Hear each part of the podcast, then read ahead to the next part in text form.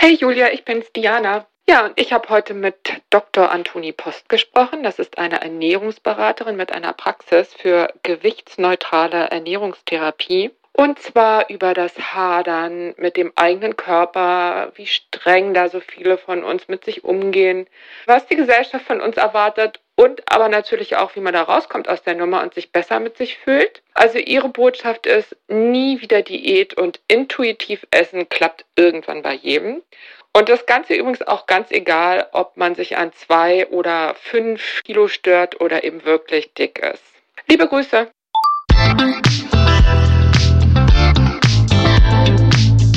Willkommen zu einer neuen Folge von Meno an mich. Denn dieser Podcast ist für euch, liebe gereifte und interessierte Frauen dieses Landes. Jede Woche sprechen wir mit spannenden Frauen und empowern euch mit Wissen und Inspiration. Wir, das sind Diana Helfrich und Julia Schmidt-Jorzig aus der Brigitte Woman Redaktion.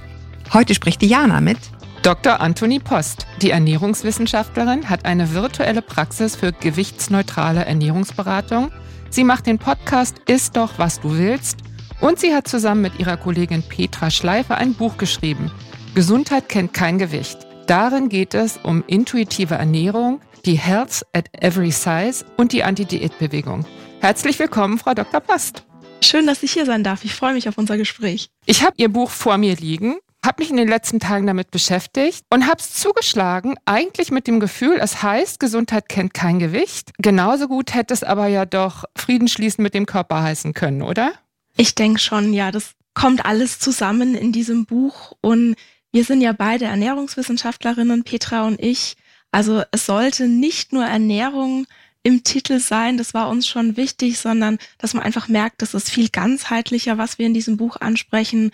Und Gesundheit war dann eigentlich für uns so dieses Schlagwort, weil das ist so ein typisches Vorurteil, mit dem ich jeden Tag konfrontiert werde auf Social Media in meiner Praxis in Erzählungen von KlientInnen, was sie erlebt haben, dass eben dick sein ungesund ist oder ungesund sein soll.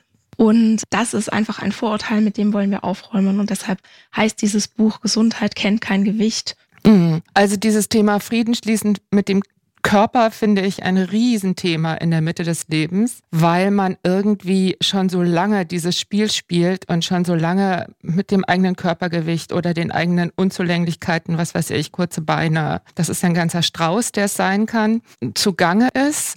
Und die Bereitschaft so groß ist, das endlich hinter sich zu lassen. Und weil aber andererseits Frauen in der Mitte des Lebens ja ganz oft wirklich auch nochmal gefordert sind, indem man ja fast automatisch zunimmt, einfach durch die hormonelle Umstellung. Also die allermeisten Frauen nehmen ja zwischen, ich sag mal, 40 und 50, 5 bis 10 Kilo zu.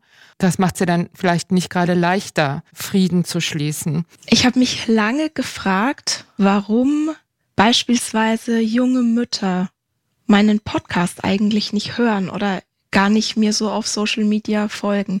Also ich habe zum einen so diese Zielgruppe, die so Anfang 20 ist, also so in ihren frühen 20ern. Und dann ist da auf einmal so eine Lücke zwischen 25 und 35. Und dann kommen auf einmal alle, also ich würde sagen, so mindestens die Hälfte bis fast zwei Drittel sind zwischen 35 und 55 Jahren alt, die mir folgen. Und ich habe mich lange überlegt, woran das liegt. Ich glaube, dass zum einen jetzt diese neue junge Generation nachkommt, die, also wir haben, wir sind ja noch die Generation, wir haben das gelernt, wir müssen schlank sein, ne? Diese ganzen Glaubenssätze, die wurden ja noch so auf uns aufgelegt. Und das ist jetzt diese junge Generation, die nachkommt, die viel mehr Fragen stellt, die viel mehr hinterfragt. Und ich glaube, dass die Frauen so zwischen 25 und 35, die sind beschäftigt entweder mit ihrer Karriere oder eben mit dem Kinderkriegen oder beides. Und gerade beim Thema Kinderkriegen, da wird ganz viel kontrolliert und ganz viele Regeln und ganz viele Empfehlungen gegeben. Und da versucht man das irgendwie alles noch umzusetzen. Also ich habe jetzt auch zwei Kinder, merkt man einfach, man kommt da sehr schnell an die eigenen Grenzen, weil es lässt sich alles nicht so umsetzen, wie man das möchte. Dann fängt man an, so zu hinterfragen und sich für neue Möglichkeiten zu öffnen und nach Alternativen zu suchen. Und wenn man jetzt keine Kinder hat, habe ich so das Gefühl, dass man so, ja, mit, mit 35, 40, 45 an so einem Punkt ankommt, wo man sich denkt, jawohl, mein Körper verändert sich jetzt und ich kann da nichts Also ich merke das und ich kann nicht so richtig was dagegen tun. Ich bin einfach keine 16 mehr oder ich bin einfach keine 20 mehr. Und ich kann mich jetzt entweder dafür entscheiden, diesem Schönheitsideal weiter nachzulaufen mit noch mehr Aufwand, den ich vielleicht da reinlege und ne, wer das jetzt machen möchte, ist überhaupt kein Thema. Jeder darf gerne das mit dem eigenen Körper machen, was gefällt. Ja. Und viele kommen aber an so einem Punkt, wo sie sich dann denken, okay, ich kann nicht mehr so aussehen wie früher und diese Energie und diese Zeit und auch das Geld, das ich da reinstecke, das übersteigt jetzt entweder meine Möglichkeiten oder auch das, was ich gewillt bin zu investieren. Das ist die berühmte Scheißegal-Haltung, die dann mhm. irgendwann aufkommt. Wobei ich finde, in Bezug auf Körper ist es ja nicht so leicht. Ne? Da wird es immer wieder Situationen geben, wo man sich in Frage stellt, wo man anfängt, sich zu vergleichen, auch wenn man das verdammt noch mal besser weiß, dass das alles nichts bringt. Auch was Diäten angeht, es gibt so eine grauenvolle Zahl, dass Frauen, bis sie 45 sind, im Schnitt 61 Diäten gemacht haben. Und das zeigt, wie groß die Bereitschaft ist, an sich optimieren, an sich verbessern zu wollen und auf alles Mögliche dafür zu verzichten. Und Sie haben jetzt von den Frauen gesprochen, die Ihnen auf Instagram folgen. Aber welche Frauen kommen denn zu Ihnen in die Praxis? Das sind hauptsächlich Frauen, die schon sehr lange Diät machen, also wirklich, wir sprechen hier von Jahrzehnten, also nicht nur Jahren, sondern Jahrzehnten, die jetzt an einem Punkt sind, wo sie merken, Diäten haben mich nicht weitergebracht in meinem Leben, die haben mir ganz viel genommen, die haben mir ganz viel geraubt. Zeit, Energie, Geld haben mich nicht glücklicher gemacht. Also selbst wenn man dann mal seinen Zielkörper erreicht hatte, ja, sich irgendein Ziel vorgenommen hat und dann diesen Zielkörper erreicht hat, haben die dann gemerkt, sie sind trotzdem nicht glücklich. Und dann ja, sorgt ja der Körper dafür, dass wir in der Regel das Gewicht auch wieder zunehmen, das wir vorsätzlich verloren haben. Und die sind grundsätzlich so an einem Punkt, wo sie merken, sie kommen mit Diäten nicht mehr weiter. Sie öffnen sich eben für diese neue Idee. Es haben sich vielleicht die Prioritäten in ihrem Leben verschoben, weil sie älter geworden sind oder weil sie eine Erkrankung diagnostiziert bekommen haben oder weil sie einfach nicht mehr so weiterleben wollen. Und die sagen jetzt, ich möchte gesundheitsorientiert leben und ich möchte Frieden mit meinem Körper schließen. Ich weiß aber nicht wie ich kann nur Diäten. Für mich war, ich habe ganz lang gesund gesagt und habe aber eigentlich dünn gemeint.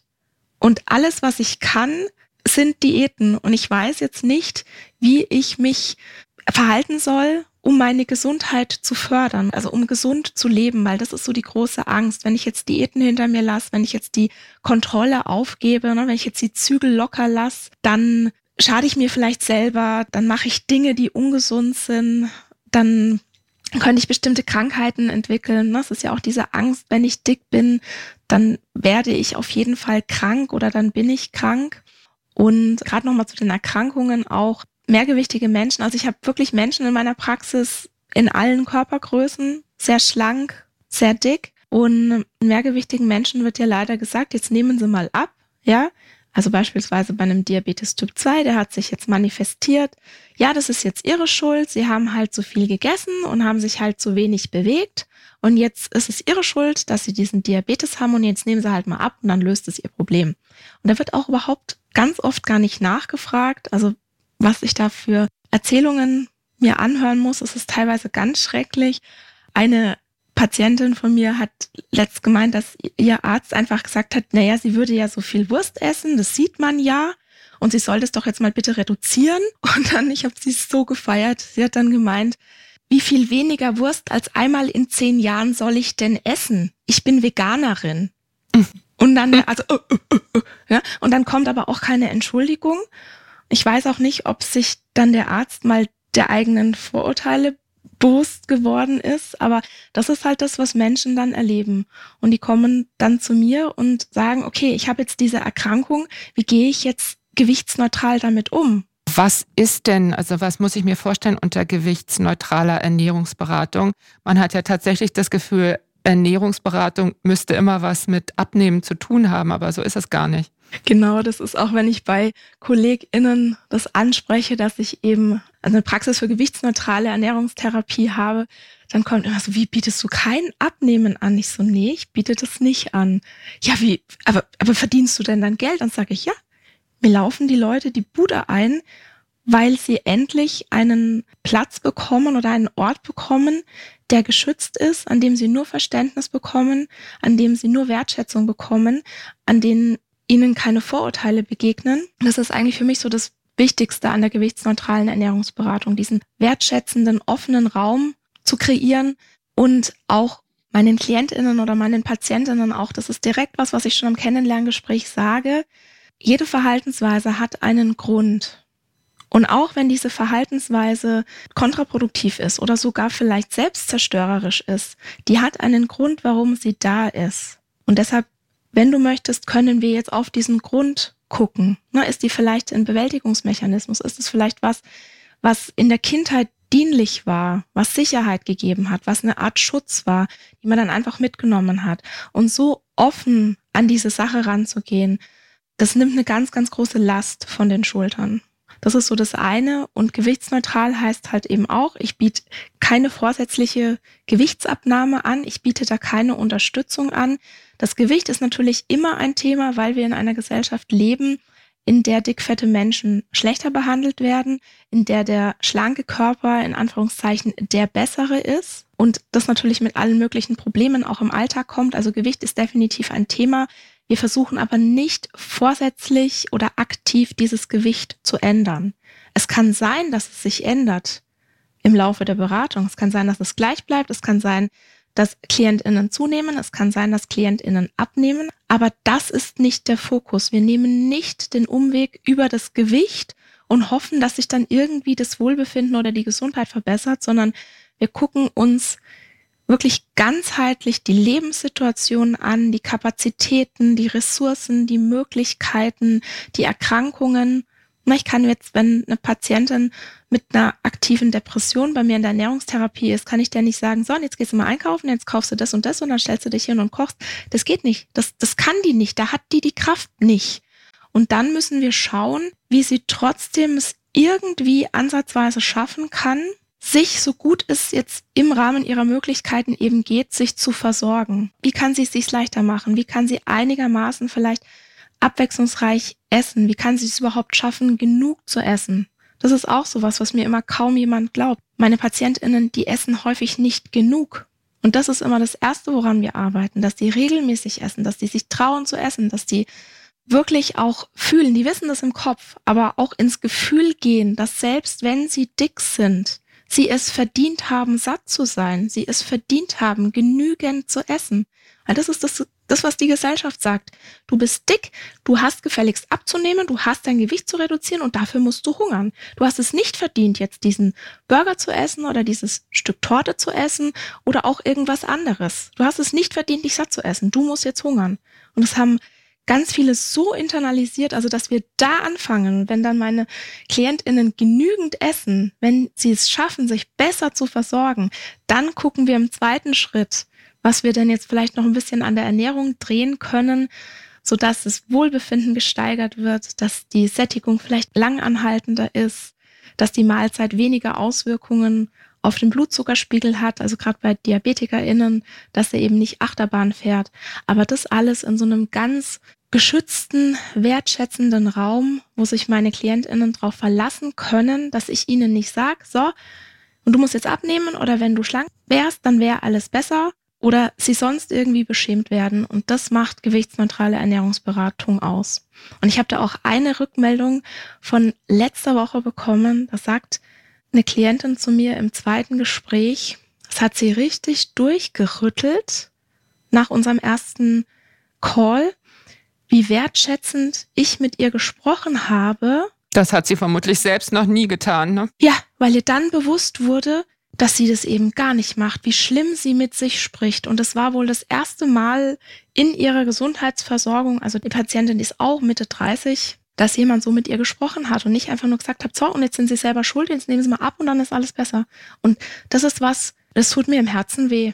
Sie beraten ja nach dem Konzept der Health at Every Size Bewegung. Können Sie das bitte nochmal genauer erklären, was sich dahinter verbirgt? Also Health at Every Size, das ist ein gewichtsneutrales, medizinisch erprobtes Konzept für mehr Körperakzeptanz, Wohlbefinden und Gesundheit und das hat seinen Ursprung in der Fat Acceptance Bewegung der 1970er Jahre. Und was oft verwechselt wird, heißt nicht healthy at every size, also gesund bei jeder Größe, sondern es geht um Gesundheit bei jeder Größe und ich übersetze es immer gern mit Gesundheitsförderung bei jeder Größe. Das bedeutet, dass jetzt beispielsweise nicht bestimmte Körper die besseren sind und andere Körper schlechter und wir jetzt unbedingt unseren Körper ändern müssen, sondern dass wir erstmal davon ausgehen, dass jeder Körper gut ist, wie er ist ja, also auch die Berechtigung hat, da zu sein. Und das zweite Prinzip ist, dass wir Rahmenbedingungen schaffen. Zum einen für gesunde Verhaltensweisen und zum anderen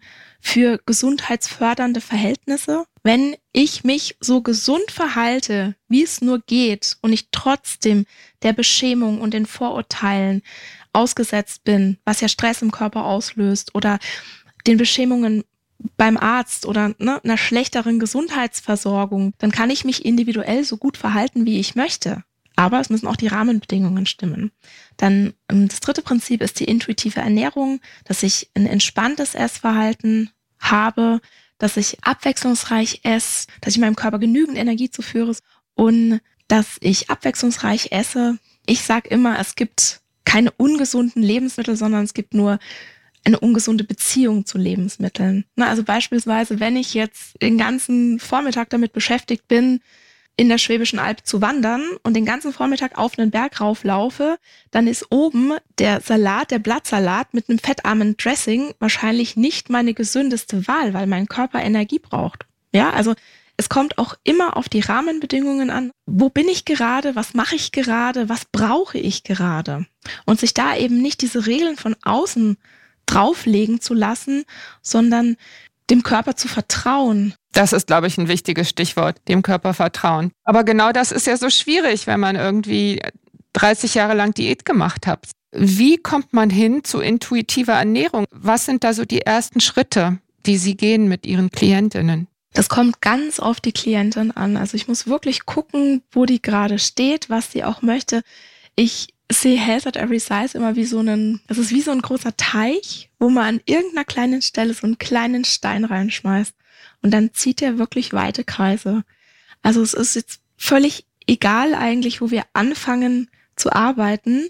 Es wird auf alles eine Auswirkung haben. Also mit manchen KlientInnen fange ich beispielsweise an, an der Körperakzeptanz zu arbeiten. Wir gehen dann sehr schnell auf Bedürfnisse ein. Wir gehen sehr schnell auf Selbstfürsorge ein. Wir gehen sehr schnell darauf ein, was jemand für Glaubenssätze hat, woher diese Glaubenssätze kommen. Schlank sein müssen und so weiter. Genau, ob diese mhm. Glaubenssätze mhm. auch dienlich sind. Also wir fangen an, Glaubenssätze zu überprüfen. Also ich hatte beispielsweise früher den Glaubenssatz, nur wenn ich eine bestimmte Kleidergröße habe, darf ich ein Bikini tragen oder darf ich einen Jumpsuit tragen.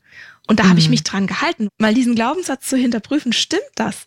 Also gibt's hier eine Kleiderpolizei, die mir sagt, was ich anziehen darf oder nicht? Ja, stimmt es, dass dicke Frauen keine Bikinis tragen dürfen? Da muss man ja nur mal Social Media aufmachen. Und ja, da ist natürlich diese ganze Diätkultur, ja, was da vermittelt wird mit Essensregeln und so weiter und Diäten. Aber auf der anderen Seite ist ja auch die Anti-Diät-Bewegung da, das ganze Body Positivity Movement. Und da kann ich dicke Frauen sehen, die ein Bikini rocken. Das heißt, ich fange eigentlich mit jeder Klientin an, dass wir erstmal ihre Sehgewohnheiten ändern. Das ist so ein ganz einfacher Tipp, ich sag ihr, machst mal deinen Social Media Feed auf, deiner Wahl, ob jetzt bei Instagram, Facebook, wo auch immer, TikTok. Und jetzt entfolgst du mal den Personen der ersten zehn Posts, die du siehst, die dir das Gefühl haben, dass du nicht schön genug, nicht schlank genug, nicht perfekt genug, nicht erfolgreich genug, nicht diszipliniert genug, einfach nicht genug bist. Und, Und das denen, kommt ja sehr schnell auf, ja, wenn man sich auf genau. Instagram genau. aufhält. Mhm. Genau. Und denen entfolgst du jetzt mal. Mm. Und dann mm. folgst du jetzt mal zehn empowernden Accounts. Und da mm. kann man dann zum Beispiel mal gucken, wem ich so folge, ob man sich da mal inspirieren lässt oder eben Kolleginnen aus der Anti-Diät-Bewegung und sich das mal einfach dazu zu holen. Und dann merkt man sehr schnell, was das mit einem macht. Dass man sich das überhaupt erlaubt, da wegzugucken. Ne? Genau. Das passiert auch nicht von ganz allein, nehme ich mal an. Genau. Oder ähm, ich sage immer, versuch dich aufs Positive zu konzentrieren. Das ist ja so menschlich, dass wir immer nur das Negative sehen. Und das hatte ich jetzt auch letzte Woche in der Beratung. eine Klientin von mir hat gemeint, sie waren, sie hatten so einen schönen Tag und dann hat sie ein Foto von diesem Tag gesehen und es war eine Katastrophe. Also sie fand sich furchtbar auf diesem Foto und sie konnte nur noch dieses Foto sehen und sie hat sich geschämt. Und dann haben wir uns zusammen dieses Foto angeguckt und dann habe ich ihr so gemeine Aufgaben. Sie fand total gemein, weil sie auch gemerkt hat, was das sofort bei ihr verändert. Habe ich zu ihr gesagt, jetzt zähl mir mal bitte fünf Dinge auf, die an diesem Foto schön sind. Und jetzt zähl mal fünf Dinge auf, für die du auf diesem Foto dankbar bist. Und dann hat die das gemacht und hat wirklich, also sie hat mich richtig böse angeguckt, also hat schon gemerkt, wie das was mit ihr macht und hat so gemeint, ich, ich möchte jetzt aber eigentlich da in meinem Körperhass bleiben, ja, mm, und es funktioniert mm. jetzt gar nicht mehr. Ich sehe auf einmal das Gute, ich sehe auf einmal das Positive. Man hat es nicht gelernt, ne? Man nee. ist vollkommen, also nee. wir haben da ganz wenig an der Hand und müssen uns das ganz mühsam beibringen. Ja. Das glaube ich sofort. Und man hat auch an ihrer Körpersprache jetzt schon gemerkt, wie sie anfängt, sich zu entspannen. Also sie war richtig so angespannt und ne, Fäuste und Schultern hochgezogen. Und je mehr wir über dieses Foto geredet haben, umso mehr konnte die sich entspannen. Das, ne, die Schultern sind gesunken und das hat richtig, also es hat richtig dann auch auf mich einen Effekt, jetzt dabei zuzusehen, wie sie sich jetzt entspannt. Und nein, wir haben das nicht gelernt. Wir haben gelernt, auf das Negative zu gucken. Wir haben gelernt, immer die beste Version von uns selbst zu sein. Ich bin eher so auf der Schiene, dass ich sage, wir könnten mal wir selbst sein. Wir könnten mal eine authentische Version unser Selbst sein und mal gucken, wie sich das dann anfühlt, was ein riesen Gamechanger auch für alle KlientInnen von mir ist, sind positive Selbstgespräche. Also anfangen, mit sich selbst positiv zu sprechen. also ein, ist, sich, sich selbst nicht mehr so niedermachen. Ja, das ist ja auch das, was wir so gelernt haben. Ne? Wir müssen ja. besser sein, wir müssen, ne? Und dann treten wir uns mal gepflegt in den Hintern, ja, und treiben uns so an und motivieren uns so, aber das ist nur leider keine Motivation. Wie spreche ich denn positiv mit mir selbst? das können, das können Menschen nicht. Also gerade, mhm. ich habe ja auch KlientInnen, die beispielsweise von klein auf, die waren eins, zwei Jahre alt, wurden die auf ihre erste Diät gesetzt. Die hatten nie die Chance, überhaupt einen positiven Selbstwert aufzubauen und die haben immer nur gehört, du bist nicht gut, wie du bist. Und das erstreckt sich ja über viele Bereiche. Das genau. muss ja gar nicht aus der Körperwelt kommen. Ne? Genau, das ist also völlig egal. Also ob jetzt die Frauen mehrgewichtig sind oder vielleicht jetzt irgendwie ein, zwei Kilo in Anführungszeichen zu viel haben, die sie stören. Also dieser negative Self-Talk, der zieht sich ja durch alles, nicht nur im Bereich Körper, sondern natürlich auch im Bereich Mutterschaft, im Bereich Arbeit, im Bereich Beziehung. Ja, also wir sind ja nie gut genug und dann ja, gibt's halt so Möglichkeiten wie, wenn jetzt eine Freundin zu dir käme, Stell dir mal vor, eine Freundin kommt jetzt zu dir und erzählt das, was du mir gerade erzählt hast, dir. Was würdest du denn zu ihr sagen? Und dann kommen da die tollsten Sätze, die, die tollen, empowernden, positiven, wunderschönen Sätze, wo ich mir dann immer denke, wow, das wäre so ein Glück, wenn ich jetzt deren Freundin sein dürfte, weil das wäre so ein Geschenk. Und das ist auch ganz oft so ein Augenöffner, wo ich dann sage, so, und jetzt sagst du das mal zu dir. Und so, Nee, das kann ich nicht. Das ist echt so traurig. Ich finde ja. das so traurig. Ja, also das ist eigentlich so eine Strategie, mit sich selbst zu sprechen, wie, wie mit einer Freundin, wie einem geliebten Familienmitglied, mit, mit einer Jemanden, dem man nur Gutes wünscht, ne? Genau. Und das darf mhm. man üben. Und wenn man beispielsweise merkt, dass man in so einen Negativstrudel aus schlechten Gedanken und, und negativem Self-Talk kommt, da gibt's dann auch so ganz einfache Übungen wie sag mir mal fünf rote Dinge, die um dich rum sind. So Aussteiger, genau. Ausstiegseinladungen. Genau, so, genau, so, solche mhm. Sachen ähm, gibt es dann, die ich dann meinen KlientInnen an die Hand gebe oder die wir dann halt in der Beratung selbst machen. Und das ist einfach eine Übungssache. Ne? Ich sage jetzt auch zu niemandem, so, hier, da ist dein Golfschläger, jetzt viel Spaß, spiel mal 18 Löcher. Und dann gehen wir ja auch nicht davon aus, ne, wenn jetzt jemand noch nie Golf gespielt hat, dass er sofort da diesen ganzen Golfplatz rockt, ja, und hier einen auf Tiger Woods macht, ja. ja. Mhm. Das ähm, würden wir ja auch nie von irgendjemandem erwarten. Und so ist es eben mit den Selbstgesprächen, mit der Körperakzeptanz, mit den Glaubenssätzen, mit den Sehgewohnheiten auch. Wir dürfen, wenn wir das möchten, jeden Tag ein bisschen dran arbeiten. Und das ist auch das Schöne bei Health at Every Size. Es gibt nicht mehr dieses Schwarz-Weiß-Denken. Also es gibt nicht mehr das gut ist, und glaube ich, mit der größte Gewinn. Ne? Ja, Mhm. es gibt nicht mehr gut und schlecht, es gibt nicht mehr gesund und ungesund, sondern es gibt die eigene Lebensrealität. Und ich höre das auch ganz oft so, diese so, ja, und dann hatte ich einen Essanfall und es war so furchtbar und jetzt habe ich wieder versagt. Und dann gucken wir da ganz wertschätzend drauf, was vielleicht dieser Essanfall in dem Moment, welchen Sinn und Zwecke hatte. Und vielleicht war es sowas wie, ich habe den ganzen Tag nicht genügend Selbstfürsorge betrieben. Ich habe mich nicht gut genug um mich gekümmert. Ich habe nicht genügend Pausen gemacht. Mein Stressmanagement stinkt zum Himmel, weil halt einfach gerade ne, mir das Leben dazwischen kommt. Oder ich habe was Negatives erlebt. Ich habe das als Bewältigungsmechanismus gebraucht. Und dann aber auch nicht zu sagen, okay, du darfst es nicht als Bewältigungsmechanismus nehmen, also da nicht wieder ein Verbot auszusprechen, sonst wird's ja noch interessanter, ja. Und manche Menschen haben vielleicht auch keinen anderen Bewältigungsmechanismus und dann zu sagen, okay, was hättest du denn eigentlich gebraucht? Was hättest du dir denn jetzt zusätzlich zu dem Essen dir noch gewünscht? Hättest du dir eine Umarmung gewünscht? Hättest du dir gewünscht, mit jemandem darüber zu sprechen? Ja? Würdest du dir wünschen, dass du mal wieder mehr als sechs Stunden pro Nacht schlafen kannst? Also was, was würde dir denn jetzt noch helfen?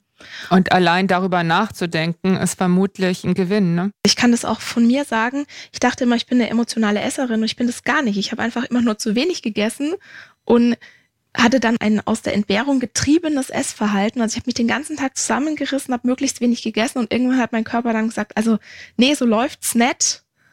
Und dann kam der Essanfall und seit ich mir aufgehört habe, irgendwelche Lebensmittel zu verbieten, habe ich das nicht mehr. Seitdem ich genügend esse und ich habe das am Anfang dann auch so gemacht, dass ich halt überlegt habe, okay, was brauche ich denn jetzt noch? Oder wenn ich essen wollte, ne, was brauche ich denn noch? Und habe mir aber trotzdem das Essen erlaubt, ja, um mich erstmal ein bisschen zu beruhigen, ne? Weil wir in unserer Gesellschaft ist okay, wenn man sich mit Zigaretten beruhigt, es ist okay, wenn man sich mit Alkohol beruhigt, es ist okay, wenn man sich mit Sport beruhigt. Ja, es ist okay, sich mit allen möglichen, auch ungesunden Dingen zu beruhigen, aber mit Essen beruhigen, das ist halt verboten. Und das Mhm. ist aber Quatsch, weil wir kommen auf die Welt und einer der ersten schönen, zärtlichen, liebevollen Erfahrungen, die die meisten Babys hoffentlich machen, ist die Nahrungsaufnahme und diese Mhm. Geborgenheit, die damit kommt. Also wir verbinden Essen mit Gefühlen und das muss auch so sein, weil das sichert unser Überleben.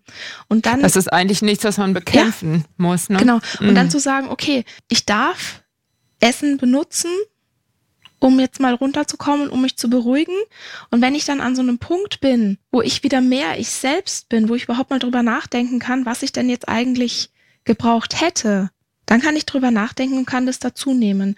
Und was ich dann Hm. ganz oft durch dieses offene, wertschätzende dann merke, ist, dass ich dann irgendwann diese Verhaltensweisen switch.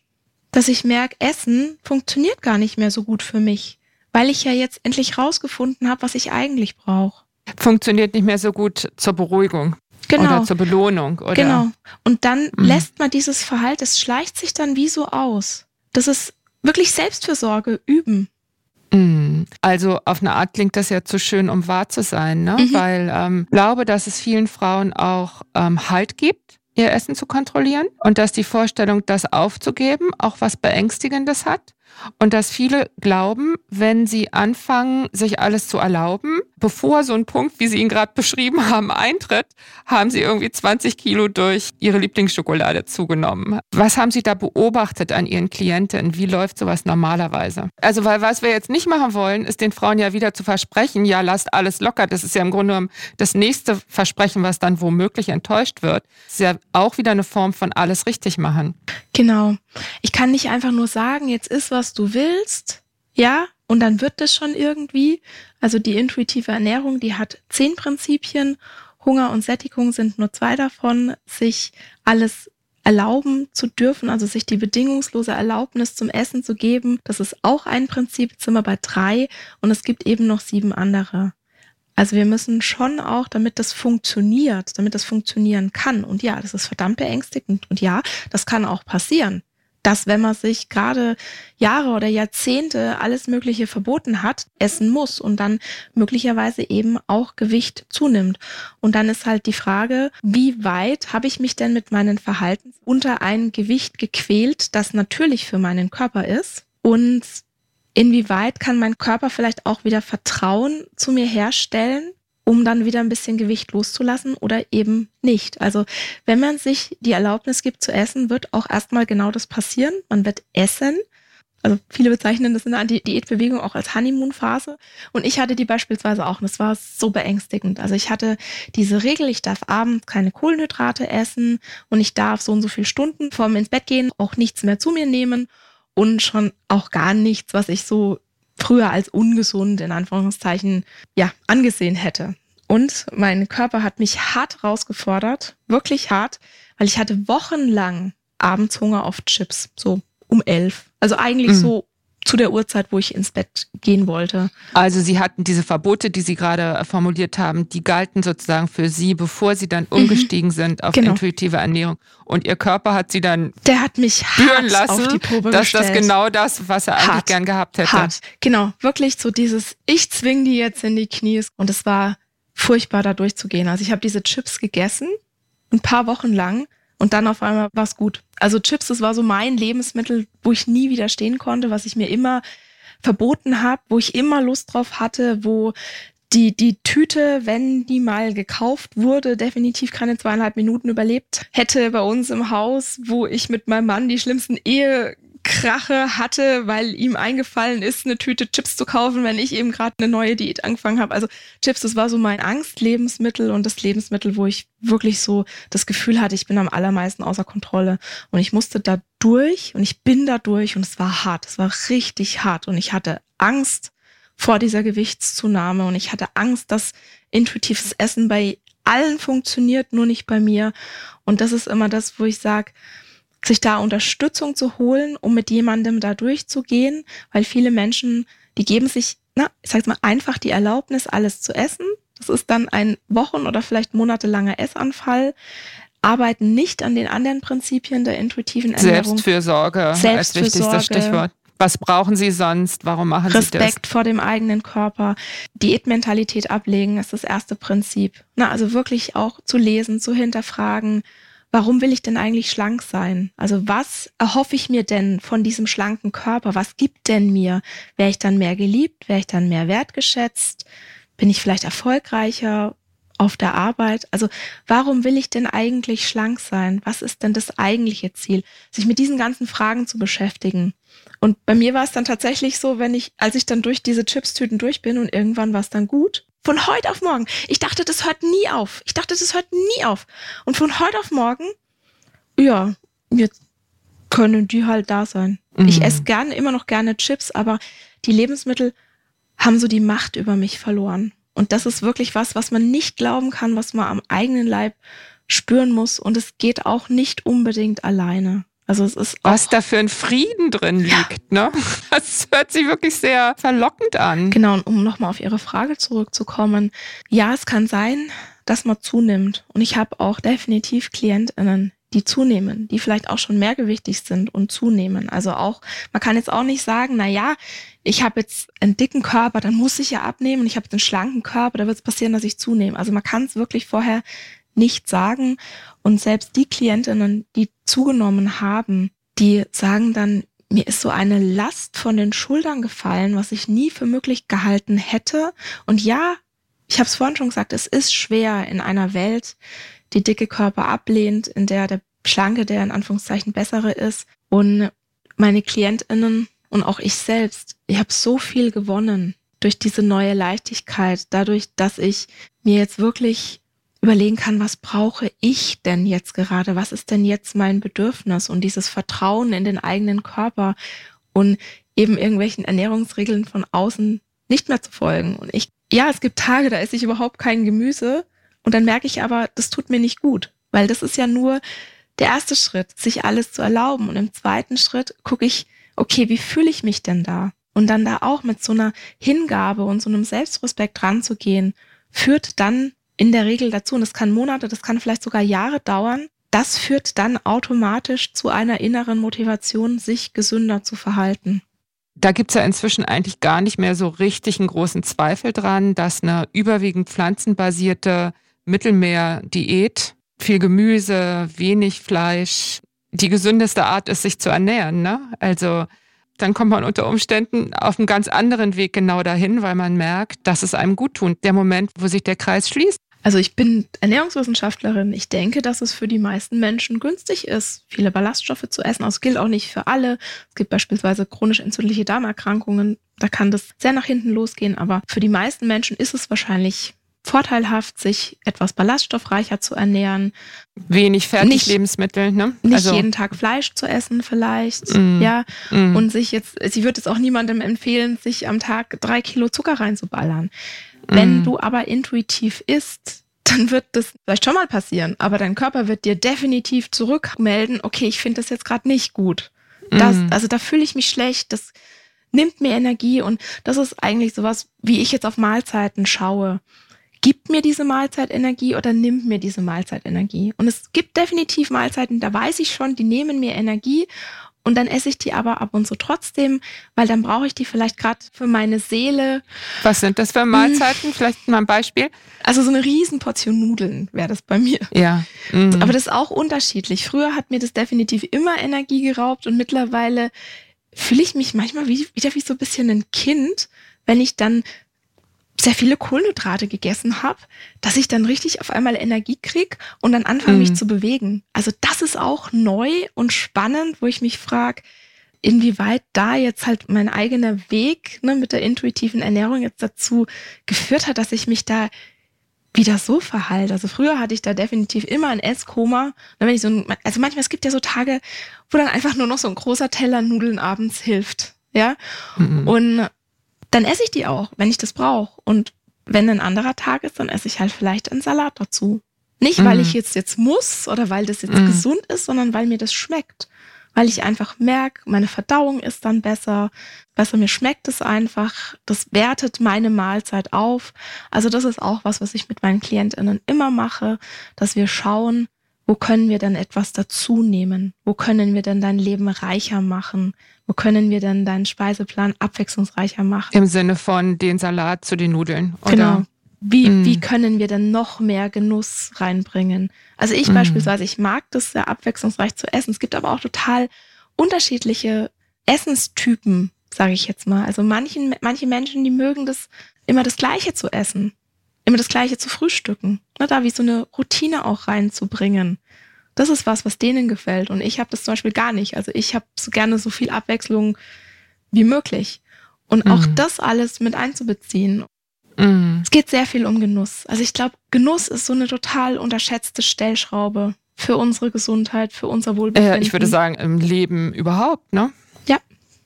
Es ist ja ein bisschen wie so ein Sprung über so eine Klippe, dass man sich einmal dahin begeben muss, dass man sich und seinem Körper vertraut und dass man auf sich halt auch so eine liebevolle Aufmerksamkeit legt und gut mit sich selber umgeht. Und ich glaube, dass das halt wirklich ganz, ganz schwierig ist für sehr, sehr viele wo wir eben halt auch immer zu gelernt haben, sei streng und diszipliniert und diese Lebensmittel sind schlecht und die anderen sind gut. Ich wollte aber eigentlich nochmal auf was ganz anderes hinaus, und zwar auf diesen Aspekt der Gesundheit. Ne? Ihr Buch Gesundheit kennt kein Gewicht. Und ich sage ganz ehrlich, zuerst, als ich den Titel gesehen habe, habe ich gedacht, das stimmt nicht. Denn es ist ja schon so, dass bestimmte Krankheiten häufiger bei mehrgewichtigen Menschen zu finden sind als bei schlanken Leuten. Da wollte ich nochmal drauf hinaus, weil das ist ja für Sie auch ein ganz wichtiger Punkt und da sehen Sie eine riesengroße Verwechslung. Ne? Genau, Sie wollen auf Korrelation und Kausalität raus, ja. genau. Also es steht ja auch bei uns im Disclaimer, das kommt relativ am Anfang des Buches, dass wir das natürlich nicht abstreiten, dass ein bestimmtes Körpergewicht auch mit einem höheren Krankheitsrisiko, und jetzt kommt das Wort assoziiert ist. Ja, wir können das. Also epidemiologischen Studien heißen die, das sind Beobachtungsstudien, da werden große Bevölkerungsgruppen angeguckt und dann erkennt man da so Zusammenhänge. Beispielsweise Menschen mit Mehrgewicht haben jetzt ein höheres Risiko, an einem Diabetes Typ 2 zu erkranken. Und das ist aber jetzt erstmal nur der Zusammenhang. Also diese Studiendesign, das kann keine Aussage über eine Kausalität treffen. Und Kausalität bedeutet eben Ursache-Wirkungsbeziehung. Lieblingsbeispiel sind immer die gelben Zähne. Menschen, die gelbe Zähne haben, haben ein höheres Risiko, an einem Lungenkrebs zu erkranken. Das ist ein Zusammenhang, den man beispielsweise in solchen epidemiologischen Studien gefunden hat. Und jetzt könnte man ganz vereinfacht sagen, okay, ist ja logisch, gelbe Zähne verursachen Lungenkrebs. Da wird jeder stocken und sagen, was? Quatsch. Ne? Also hier, mhm. gesunder Menschenverstand, da muss es doch mhm. irgendwas anderes geben, was beides verursacht. Und ja, das gibt es, das ist das Rauchen. Also Rauchen mhm. erhöht die Wahrscheinlichkeit für gelbe Zähne und Rauchen erhöht die Wahrscheinlichkeit, an einem Lungenkrebs zu erkranken. Wir ziehen so diesen vorschnellen Schluss, okay, das Gewicht verursacht diese Krankheiten. Und das kann aber keine Studie beweisen. Es gibt so viele Faktoren, die das Gewicht beeinflussen. Und ich will auch gar nicht sagen, dass das Körpergewicht, also das Fettgewebe an sich, keinen Einfluss auf die Gesundheit hat. Wir leben aber in einer Welt, in der Menschen nicht einfach dick sind. Wir leben in einer Welt, in der dicke Menschen eine schlechtere Gesundheitsversorgung erfahren, dass ihnen gesagt wird, jetzt nimm doch mal ab. Da verstreicht wertvolle Therapiezeit. In der Zeit werden schlanke Menschen schon mit Medikamenten behandelt. Dicke Menschen kriegen dann halt als bittere Medizin die Beschämungen, weil sie eben verantwortlich gemacht werden für ihr Körpergewicht. Oder es gibt Studien, dass beispielsweise Ärztinnen dicke Menschen kürzer behandeln, dass sie sich davor ekeln. Und allein dadurch, dass wir eine schlechtere Gesundheitsversorgung haben, wundert es mich nicht, dass dicke Menschen statistisch gesehen kränker sind. Ja, Mal ganz abgesehen davon, dass sie auch viel weniger zu Vorsorgeuntersuchungen gehen, weil sie ja schon davon ausgehen müssen, dass sie beim Arzt beschämt werden. Dann kommt natürlich diese Beschämung, die ja an sich ein Faktor ist, der Menschen nicht gesünder macht, was Stress auslöst. Also wir brauchen da jetzt gar keine Studie. Wenn wir einfach mal so in uns gehen und mal uns jetzt mal vorstellen, ich bin jetzt mehrgewichtig, ich wiege vielleicht jetzt weit über 100 Kilo und jetzt muss ich zum Arzt gehen. So, ich komme bei dem Arzt rein, ich krieg schon Seitenblicke. Ah, die Dicke. Also wie kann man es denn so weit kommen lassen? Also schon diese, ne, diese Schuldzuweisung, die wird ja schon in den Blicken transportiert. Dann muss ich da hingehen, muss mich vorstellen, dann heißt, jetzt nehmen Sie erst noch mal im Wartezimmer Platz. So, jetzt weiß ich aber, dass es in dem Wartezimmer genau einen Stuhl gibt, ohne Lehne, in den ich reinpasse. Jetzt habe ich schon Angst, während ich in dieses Wartezimmer gehe, ja, dass dieser Stuhl frei ist oder nicht. Jetzt ist der Stuhl nicht frei. Jetzt muss ich vielleicht die Person bitten und sagen, Entschuldigung, ich würde mich sehr gerne auf den Stuhl setzen.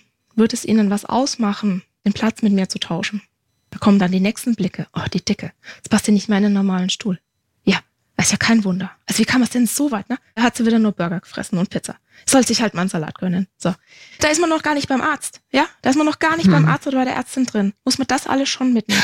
Also Sie meinen, dass die Art, wie die Gesellschaft mit mehrgewichtigen Menschen umgeht, denen einfach schlecht tut, die eben auch Krankheiten verursacht. Richtig. Und die meisten Menschen haben das ja auch internalisiert. Also viele dicke Menschen glauben ja wirklich daran, dass sie schuld mhm. sind an ihrem Körpergewicht. Ja, und mhm. das Wie alles, ja die Schlanken auch. Die, also genau. man ist sich selbst der strengste Kritiker. Ne? Genau. Wir müssen uns klar machen, dass dicke Menschen anders durch die Welt gehen als schlanke Menschen. Wir haben einfach so viele Faktoren, wie die Gesellschaft dicke Menschen anders behandelt. Und all diese Faktoren wissen wir, dass sie ganz unabhängig vom Gewicht schlecht für die Gesundheit sind, weil sie beispielsweise Stress auslösen. Und mhm. dann kommen ja noch zum Beispiel sozioökonomische Faktoren dazu. Ja, je ärmer du bist, umso dicker bist du statistisch gesehen. Es hat wahrscheinlich auch mit Stress zu tun. Es gibt zum Beispiel Studien, wo Menschen Wohngutscheine bekommen. Also denen wird einfach die Wohnung bezahlt, mehr oder weniger, sodass das ein Stressfaktor ist, der wegfällt, und dann werden die gesünder. Da wird keine Verhaltensintervention gemacht, sondern denen wird einfach nur Sicherheit gegeben und das macht was mit ihrer Gesundheit. Oder Genetik. Also gerade beim Diabetes ist es so, wenn Diabetes in der Familie ist, dann hat man ein erhöhtes Risiko, Risiko, genau, mhm. selber einen Diabetes zu entwickeln und aber auch völlig unabhängig vom Körpergewicht. Und das ist auch sowas. Da, da fallen auch dann ab und zu schlanke Menschen, laufen dann unterm Radar, weil ne, die werden angeguckt, die sehen gesund aus, in Anführungszeichen, oder das, was wir halt als gesund ansehen. Und ja, dann wird halt vielleicht der Diabetes gar nicht gescreent, weil es ist ja nicht nötig. Ne? Also das schadet uns allen. Mm, schadet uns allen. Und da habe ich aber schon den Eindruck, dass sich da in der, in der Gesundheitsversorgung langsam was verändert, dass, dass auch die korpulenteren Menschen gesund sein können, wie auch, dass die dünnen Menschen dann unter Umständen gar nicht so gesund sind. Was sind denn dann die Marker, auf die man Ihrer Meinung nach gucken sollte, wenn man nicht aufs Körpergewicht konzentriert ist? Und ich meine jetzt nicht nur die Frauen, die ihre Kleider eben halt in Spezialgeschäften kaufen müssen, sondern jede von uns. Genau. Es ist so, dass das Gewicht einfach ein sehr, sehr schlechter Indikator für Gesundheit ist. Und ich beispielsweise lasse regelmäßig natürlich meine Blutwerte checken. Vor allen Dingen wahrscheinlich Blutfette. Genau, auch also mein ähm, Blutzucker habe ich jetzt, mein und Blutdruck muss man sicherlich auch. Also da ist es ja auch so, dass mehrgewichtige Leute häufiger einen hohen Blutdruck haben. Und wer erst mal 50 ist, hat auch ganz oft einen hohen Blutdruck. Ja, darf ich da nochmal einhaken? Gerne. Also das ist nämlich auch wieder sowas, wo wir auch gucken müssen. Die meisten Blutdruckmanschetten, die sind nur für einen gewissen Armumfang gemacht. Ja, und wenn der Armumfang zu klein ist, dann kann das die Messung auch verfälschen, beispielsweise. Ja, und das, habe ich auch gerade, da hatte ich eine Studie, das habe ich genau, auch vermeldet in der Brigitte Woman. Genau, das soll jetzt auch keine irgendwie Entschuldigung sein oder so, dass das alles mhm. ne, nicht richtig ist. Aber es gibt halt auch schlanke Menschen mit einem hohen Blutdruck und die kriegen Medikamente dafür. Ja, und denen wird mhm. wirklich geholfen, effektiv geholfen. Und dicke Menschen, da heißt ja, bist du selber schuld, hast zu viel gegessen, hast dich zu wenig bewegt, jetzt mach was dagegen und dann wird's besser. Na, die kriegen halt dann als bittere Medizin noch die Beschämungen. Und die kriegen dann die Medikamente meistens später, ne? weil es ja immer erstmal heißt, versuch mal ja, abzunehmen. Ne? Wenn man halt schon 61 Diäten gemacht hat und 45 Jahre ja. alt ist, ist halt irgendwie ein schlechter Rat. Ich würde mir auch große Sorgen machen, wenn ich jetzt jemand wäre, die seit, keine Ahnung, 10, 20, 30 Jahren versucht, Gewicht zu verlieren und, auf, und na, auch schon eben diese 61 Diäten gemacht hat und plötzlich funktioniert's. Also ich hätte da wirklich dann erstmal Angst, dass irgendwas nicht stimmt, weil unser Körper, mm. unser Stoffwechsel ist gar nicht darauf ausgelegt, vorsätzlich Gewicht zu verlieren. Und um jetzt mm. nochmal auf die Frage zurückzukommen, also ich habe jetzt beispielsweise gerade eben ein Blutbild gemacht. Ich mache das einmal im Jahr, weil das für mich also die, der, der passende Abstand ist. Ich habe geguckt auf meinen Nüchternzucker, ich habe geguckt auf meinen Langzeitzucker, ich habe geguckt meine ganzen Supplemente oder die Werte, wo ich einfach weiß, dass die bei meiner Krankheit, ich habe ein Mastzellaktivierungssyndrom, das sind bestimmte Mikronährstoffe sind da oft unterversorgt, ne? Und das wird alles mitgeguckt. Ich gucke auf meine Blutfette, Leberwerte, Schilddrüsenwerte. Also das wird einfach alles mal abgeklärt und ich gucke aber auch drauf, wie ich mich fühle. Ja, und es ist ja auch keine Garantie, dass man dann, obwohl man sich gut kümmert, nicht doch krank wird. Das genau. ist ja, das da ist ja eben auch so, ne? ganz oft aus mm. allen Wolken, wenn sie alles mm. richtig machen. Ja, ja. Und dann trotzdem ja, ja. krank werden. Es ist so dieser Gedanke, man würde sich was verdienen, aber das genau. funktioniert bei Gesundheit halt immer nur zum Teil. Ne? Wir haben immer so das Gefühl, dass Gesundheit eine Leistung ist, die wir in dieser Gesellschaft erbringen müssen. Und das finde ich sehr schade, weil diese Denkweise beispielsweise chronisch kranke Menschen oder auch Menschen mit einer Behinderung einfach mal von vornherein ausschließt. Ich werde in meinem Leben nie wieder gesund sein. Und ich bin aber deswegen kein schlechterer Mensch. Mir ist es ganz wichtig, auch nochmal zu betonen, dass Gesundheit keine moralische Verpflichtung ist. Und gerade diese Verbindung mit dem Gewicht wird oft moralisiert. Ja, wir machen auch keine Menschen fertig, die zu wenig schlafen. Wir wissen, dass zu wenig Schlaf schlecht für die Gesundheit ist. Wir machen auch niemanden fertig, wer jetzt schlechtes Stressmanagement betreibt. Ganz im Gegenteil. Wir machen Menschen, die Extremsport betreiben oder Leistungssport oder ich meine selbst so Sportarten wie Fußball, die haben so ein hohes Verletzungsrisiko. Wir machen diesen Menschen keinen Vorwurf. Ja, wir machen den nur dicken Menschen. Und das ist was, wo wir mal drüber nachdenken dürfen. Selbst eine Person, die sich überhaupt nicht gesund verhält, hat trotzdem Respekt verdient. Das ist keine Diskussion, ob Dicksein ungesund ist oder nicht. Hier geht es um Respekt und um Menschenwürde. Und das fehlt einfach ganz oft, wenn das Körpergewicht ins Spiel kommt. Also das ist auf jeden Fall ein ganz tolles Schlusswort und dafür möchte ich mich jetzt schon bedanken. Aber ich finde, und das möchte ich noch kurz anfügen, das fehlt ja nicht nur in Bezug auf dicke Menschen, Und das fehlt auch in Bezug auf Behinderte, in Bezug auf unterschiedlichste Arten von Andersartigkeit. Und ja, jetzt entlassen wir unsere Hörerin mit einem schönen Denkanstoß. Ich freue mich sehr, dass Sie da waren. Vielen, vielen Dank, Frau Dr. Post, für Ihre Zeit. Ich darf auch schon verraten, wir haben ein weiteres Thema mit Dr. Anthony Post in der, ich sag mal, Pipeline. Und zwar werden wir uns nochmal kümmern um das Thema Stress und Speck. Wie hängt das Stresslevel mit dem Körpergewicht zusammen? Darauf freue ich mich sehr und bis dahin sage ich schon mal Tschüss und bis zum nächsten Mal, liebe Frau Dr. Post. Dankeschön. Und euch vielen Dank fürs Zuhören. Wir freuen uns über Post von euch an podcast.brigitte.de. Schreibt uns, was euch berührt, entsetzt, freut und bewegt oder einfach so, um uns Feedback für den Podcast zu geben. Auch wenn ihr uns eure Geschichte erzählen wollt, gern eine Mail an podcast.brigitte.de. Wir freuen uns darauf.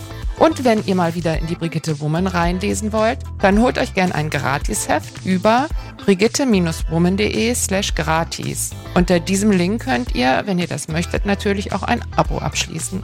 In diesem Sinne, viele Grüße aus der Mitte des Lebens. In der nächsten Folge ist Julia Schmidt-Jorzig wieder dran, eure Diana Helfrich.